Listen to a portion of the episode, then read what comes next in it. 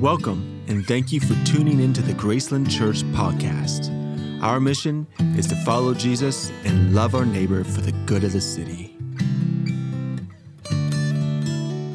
Sunday to you. It's uh, an honor and a joy to get to be here with you this morning. Pastor Nathan um, is away. He will be back next week, um, but he's away with family, and we're so thankful that he gets this time away. And as I said earlier, I'm sure he's still working, um, but he has some time away with family, and we're glad uh, to be able to honor him with that. And I'm um, honored to be here with you today. Um, I was sharing before that I um, was in Israel a few weeks ago, and I was working on this sermon. God just uh, gave me a word, and I felt so strongly that He gave me this word. And then I started backtracking and questioning myself, and I was like, maybe it's too harsh. And my friend that was there with me, she said, Heather, I've never known you to preach a watered down gospel. God gave you that word, preach it. So, fast forward to two weeks ago, um, here, one of our uh, board members, Abby, where is she? Abby? Where's Waldo? There she is. She's in the back. uh, she said, What's your sermon title? And I said, It's Level Up.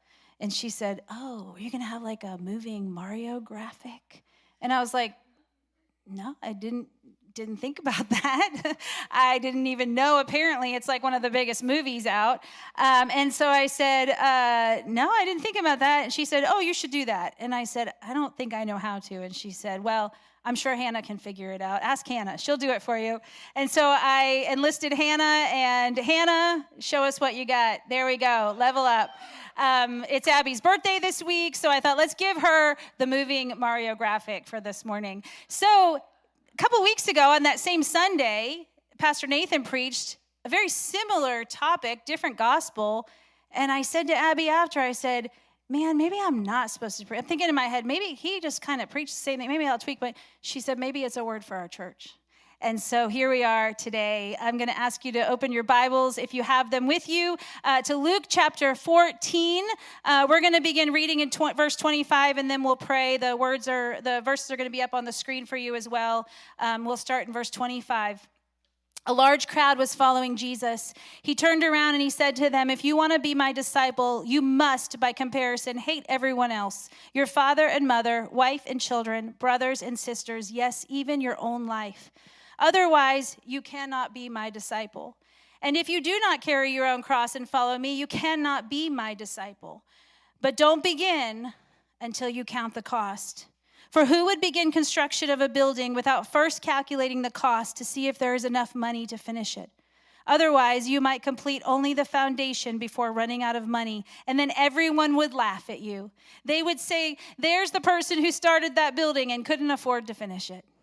Or what king would go to war against another king without first setting, sitting down with his counselors to discuss whether his army of 10,000 could defeat the 20,000 soldiers marching against him? And if he can't, he will send a delegation to discuss terms of peace while the enemy is still far away. So you cannot become my disciple without giving up everything you own. Will you bow your heads and pray with me this morning? Lord Jesus, we come before you today, God. We, we, we want to hear, uh, this is all about you, God, and not about us. Let us have eyes to see and ears to hear. We ask that you do that work in us today. Holy Spirit, come. In your name we pray. Amen. Whew. Okay, so if you're anything like me, you're probably thinking, that's pretty harsh, right? Uh, but I think Jesus, uh, in order to get our attention, he often uses some pretty harsh examples in the Bible. And it's like, is Jesus really asking me to hate my family? No, no, he is not asking you to hate your family in terms of what we know the word hate to mean. And he isn't minimizing our love or our bond for family or what that should look like. We love them no matter what. But I heard a pastor share that nine out of 10 believers, when they receive the pressure to back off on their devotion to Christ, it comes from family. It can come in many different forms. It can come in unbelief. It can come in uh, different beliefs of faith. It can come in uh, jealousy, control. Uh, the list goes on and on, right? But listen, he isn't asking you to leave your family. I mean, definitely not your spouse if you're married, right? Or your children. But if you have family, Uh, maybe it's uh, parents, aunts, uncles, cousins. Maybe some of you have an Uncle Eddie in here.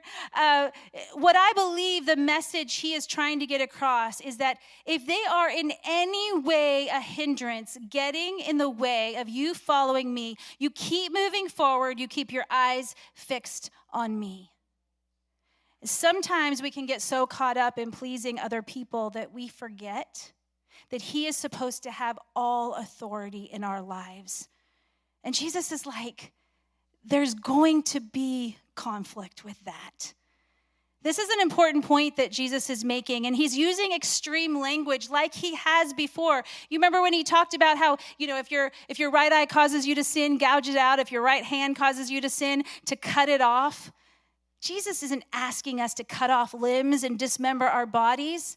Sin doesn't even begin with those things anyway. We know that sin begins in the heart. I believe what he's really trying to see, say here is that our obedience and our devotion to him is so important that it could even appear as hatred to others. He's saying that our, our, our love for him should trump our love for anyone and anything else. So even when we compare our love for self, it needs to be way lower than our love for Jesus. And instead of living a self centered life where my needs always come first, uh, because we know selfishness comes naturally, it's in our sinful nature, but a Christ centered life comes through the power of the Spirit. So let me make something clear here. We are all disciples. We are all disciples. And, and, and uh, Jesus is teaching that disciples must abandon relationships and desires. I read this quote in a commentary that said, Hate does not mean we are to have an emotional hate toward our family, but that we love them less than Jesus. Following Jesus is our first love, and it should take priority over anything and anyone else, even one's self. One use for the Hebrew word for hate is found in Deuteronomy 21, and it's really about preference or allegiance. And this goes along with what is in uh, both Luke and Matthew. So listen, Jesus isn't, he doesn't want his disciples to hate their families but he's calling us to undivided loyalty to him above any other loyalty we have in relationships. This most likely can feel a little bit overwhelming to you. It is to me too. And you might be thinking, I don't think I can do this right? But the Apostle Paul dealt with this issue. And, and this isn't just a call to pastors and teachers, this is a call to all of us as disciples. And he gave some powerful verses uh, to us in Second Corinthians 12. It says, But he said to me, My grace is sufficient for you, for my power is made perfect in weakness. Therefore, I will boast all the more gladly about my weaknesses, so that Christ's power may rest on me. That's why for Christ's sake, I delight in weaknesses, in insults, in hardships, in persecutions, in difficulties, for when I am weak, then I am strong. I've come to the realization that when I'm weak, that's when that real power kicks in and becomes begins to start to take over because you see, I can't do this by myself. I'm not good enough, I'm not smart enough, I'm not strong enough. I'm definitely not spiritual enough, and if I'm going to depend on myself, I will never, ever get there. You know that saying uh, that's made its way all over social media about you are enough. Let me tell you, friends, we are nothing without Jesus. Nothing. Jesus says, Abandon all you have. It doesn't matter if you're standing against the opposition of family or self or friends or coworkers or neighbors. He says, anyone who is standing in the way of you being a disciple of Jesus Christ. You know, I think it's funny how so many Christian public speakers and, and pastors, they want to draw a big crowd, right? And here, Jesus, he's pushing them away. He's like, You want to be my disciple? You want to follow me? He says, Love me more. Then the crowd starts to thin out a little bit.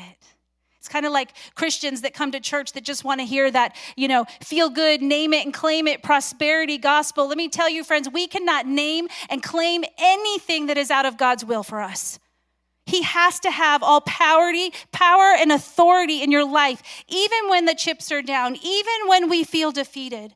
We know that we have already made the decision to become his disciple, and we stand in the comfort and the assurance that you are God and you are truth, and I'm going to choose to trust you or I don't. And today, even in the hard, I choose to trust you.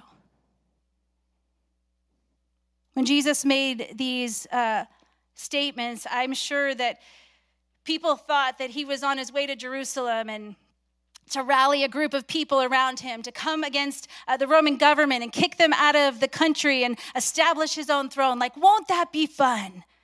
Let's follow Jesus. They had no idea that he was going to Jerusalem to die. I often wonder if they had, would they have turned around right then and there? Most of his closest disciples had no idea that it would cost them their life to have their connection to Jesus. But this Messiah, oh, this Messiah, he was like the guy coming in to start the big party. Yay, let's follow Jesus. It's going to be so great. And he's like, let me tell you so that you fully understand what it's like to be a follower. So you understand the gravity of what that really means. In verse 33, he says, So therefore, any one of you who doesn't renounce all he has can't be my disciple. He's like, Be ready. Be ready for, for every support structure you have to be kicked out and moved underneath you so that you can fully rely on him and only him. Be ready to lose everything and anything you have with no thought of ever getting it back. Are you ready to give all and pick up your cross and follow him?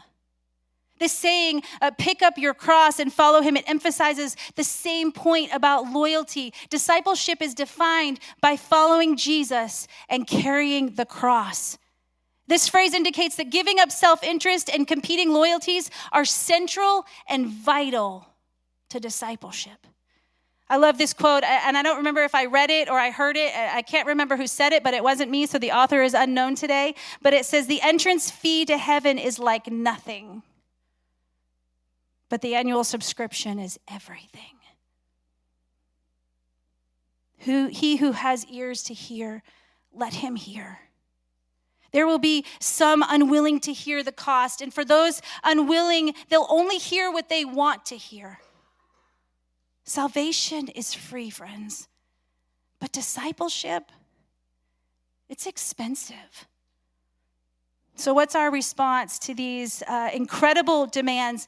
Number one, we make a decision to reconcile yourself to God and to follow God. There is a cost and there is a loss. And we say, we're going to follow you, God, at any cost and at any loss. Number two, get rid of what's weighing you down. This can come in the form of what I like to call spiritual parasites. And this can be very hard to recognize and follow through with. Often we find God will do for us what we cannot do for ourselves. Uh, and He will move this pruning process along and rid us of what's blocking us from true discipleship. To name a couple, one of them is the spirit of jealousy. James 3:16 says, Wherever there is jealousy and self-ambition, there is disorder and everything that is evil. That's powerful. It will suck the life out of you.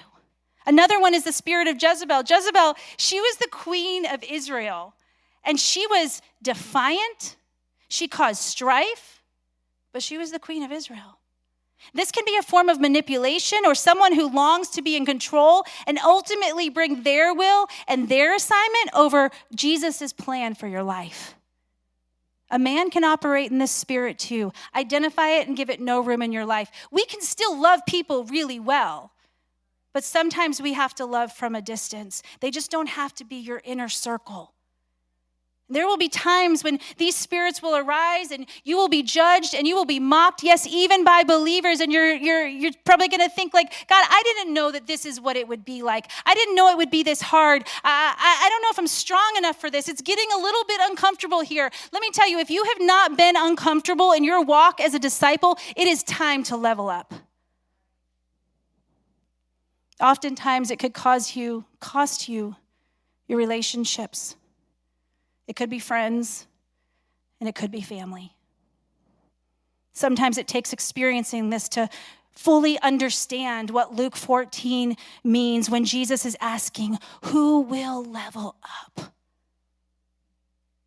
Number three, we follow him with a reckless abandon. Yes, there's going to be hard times when we follow Jesus, but guess what? There's going to be hard times when we don't follow Jesus too. There's going to be times that are hard, and we have to stand on his truth and we have to take a stand and we have to speak a life giving gospel over all those who are still in the dark and all those who believe. I firmly believe, and I've said this many times, that all of us are called to ministry. Yes, it's going to look a little bit different in each of our lives, but we are all called. Who is ready today to say, I'm going to answer and fulfill the call in my family, in my friendships, in, in, my workplace, at the grocery store, at a restaurant, my doctor's office, in all of my relationships? You represent Jesus wherever you go, and we do so by walking out truth in love and kindness. Or, as I like to say, we represent Jesus the way that he deserves to be represented. You can trust that God will give you a peace. He will, he will give you a ridiculous peace that makes no sense. That kind of peace, like Jesus had to be able to sleep in the ship in the middle of the storm. Uh, that, that kind of peace that, that you're like, I shouldn't have peace. I should have anxiety and fear and worry and, and panic and be freaking out. But faith is believing in advance, even when it doesn't make sense to us here in the natural. God's got your back. He, he keeps nothing good from his children. He answers every prayer in the way that he sees fit. He has overcome the world.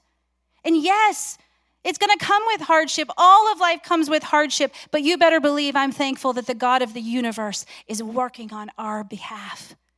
He's in the middle, He's already in the result, and He has you in the palm of His hand. Who doesn't who wants to go to, through hardship without that? Maybe you're here today and you're like Peter, who claimed he would never deny Jesus. And yet he does it three times. Three times. I think that we can all relate to Peter a little bit more than we realize. We don't have time to go into the entire story today, but in Luke 5 8, Simon Peter, he's a fisherman. And, and it says he falls to his knees and he says, Depart from me, for I am a sinful man, O Lord. This is significant because it's the first time he encounters Jesus Christ personally. And he's like, I'm so ashamed of who I am and the life that I've lived. And in verse 10 and 11, 10, 11 Jesus says, do not be afraid. From now on, you will be catching men. And when they had brought their boats to land, they left everything and they followed him. So Jesus is like, It's okay. From now on, you follow me. This is also significant because it's the first time that this phrase is used. Uh, it's, it's specifically in Matthew 4, but it's the same setting, different writer. It says, Jesus said, Follow me. And the Bible tells us that immediately they left their nets and they followed him. They didn't sit there and contemplate, like I'm sure you and I have, or think about it. It says, immediately they left their nets and they followed him. Fast forward three years in Matthew 26 31, Jesus says to all of them now, You'll be made to stumble.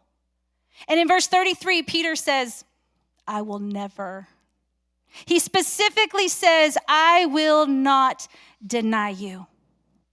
How many of us have told the Lord in a, in a weak area of our life, I will never do it, or I'll never do it again? And we do it again and again and again. In verse 70, a servant girl came up to him and was like, Aren't you with Jesus? And he denied Jesus before all of them, saying, I do not know what you are talking about. In the same night, in the same area that he said he wouldn't do it.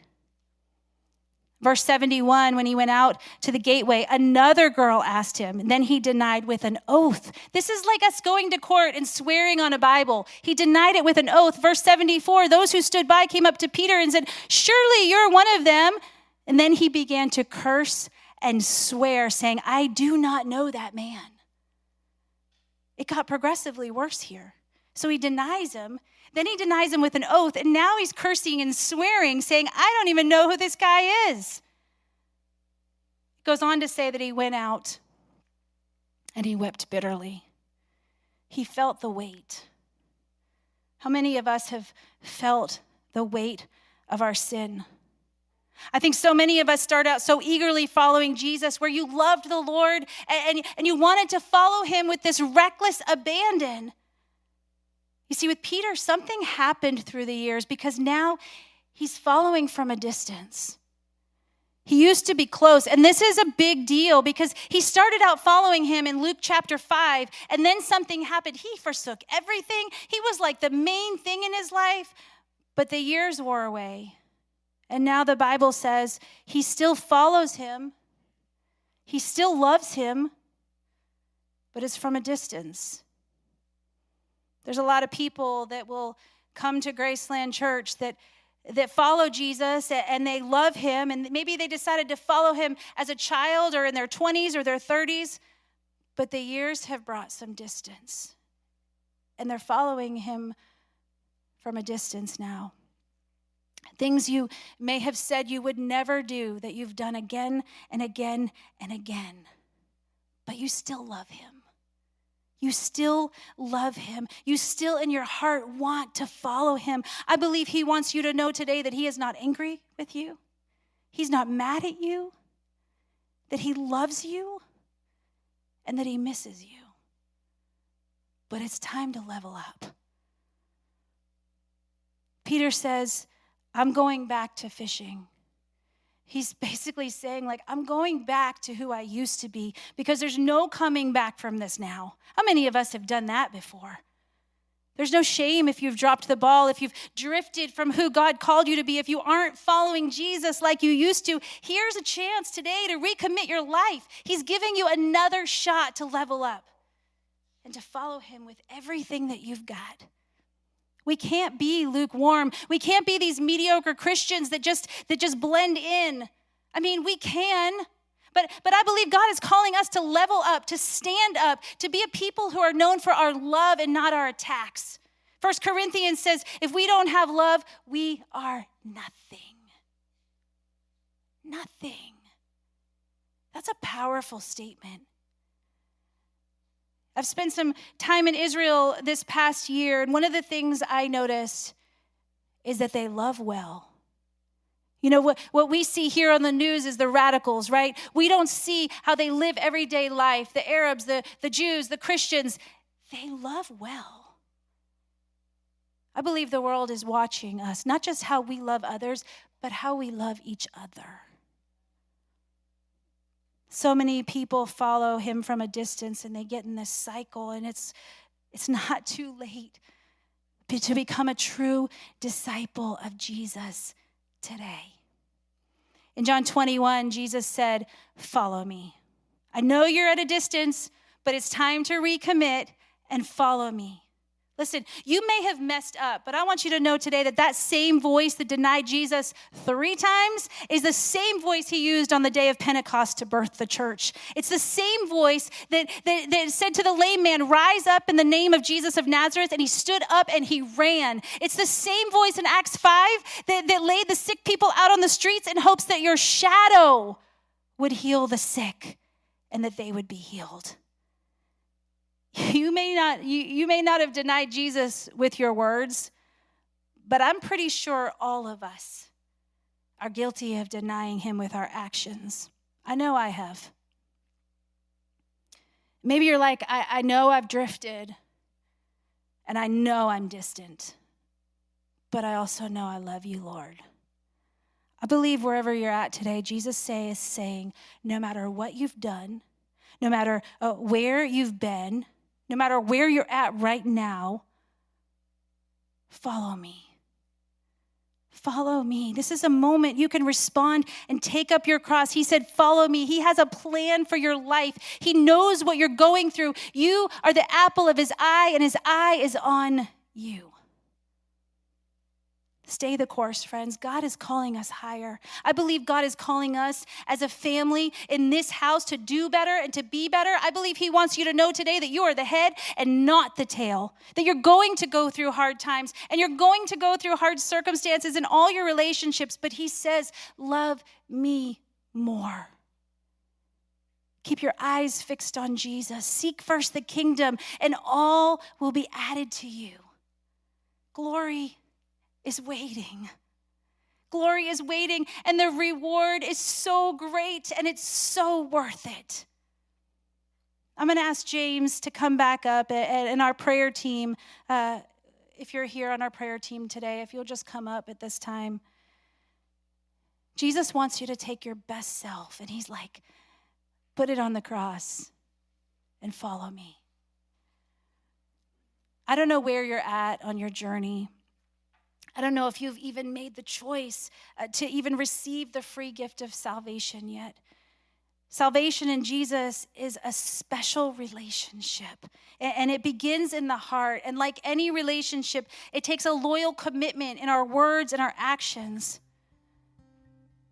Friends, the one who redeems us also calls us into costly discipleship.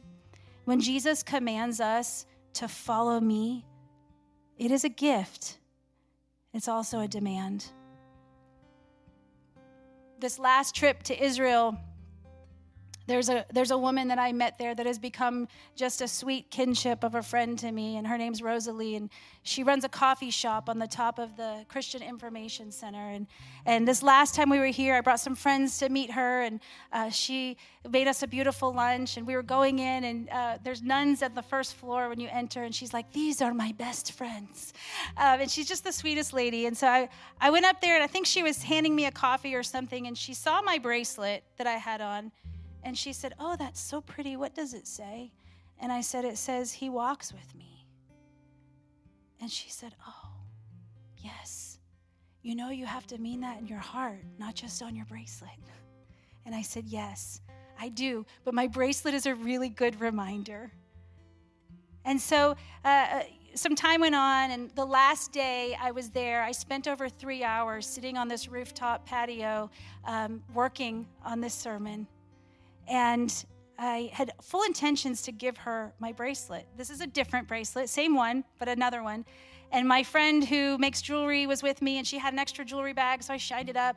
And I went to give it to her, and she was so touched. And she pulls it out of the jewelry bag, and she reads it again, and she said, Oh, he walks with me. And she said, And I walk with him. And I thought, she gets it. She gets it. Yes, He walks with us, but we have to make the choice to walk with Him. He says, Come, follow me. Let me tell you, friends, the power behind you is greater than the task ahead of you, and that gives me great joy. Great joy. If you'll stand with us today in this moment, we're going to have a time of response. James, James is going to sing, and I just want to encourage you today. Our altars are open. You know, I was thinking about this, about, you know, uh, really all of us need to level up, right? No matter who we are, we never arrive until we meet Jesus, right? We never get it fully right. We all need to level up. And so I want to give you a chance today. If you just want to come forward and make a public declaration or talk with one of our uh, prayer partners here, just pray and ask the Lord to help you in that situation. Maybe you're here today and you've never received the gift, the free gift of eternal life we can talk you and walk you through that and pray with you today. Maybe you just want to come up here and pray over nothing I've even talked about today. Our altars are open, our prayer team is here, and this time is for you as we sing and worship and commit to level up and follow Jesus. Will you bow your heads and close your eyes and pray with me this morning? Lord Jesus, forgive us for not loving you most. Thank you for the blood that you shed on the cross, Lord, for your kindness that leads us to repentance, your kindness that draws us nearer to you, Lord. Help us to do better. Help us to be better in everything that we do. In your name we pray. Amen.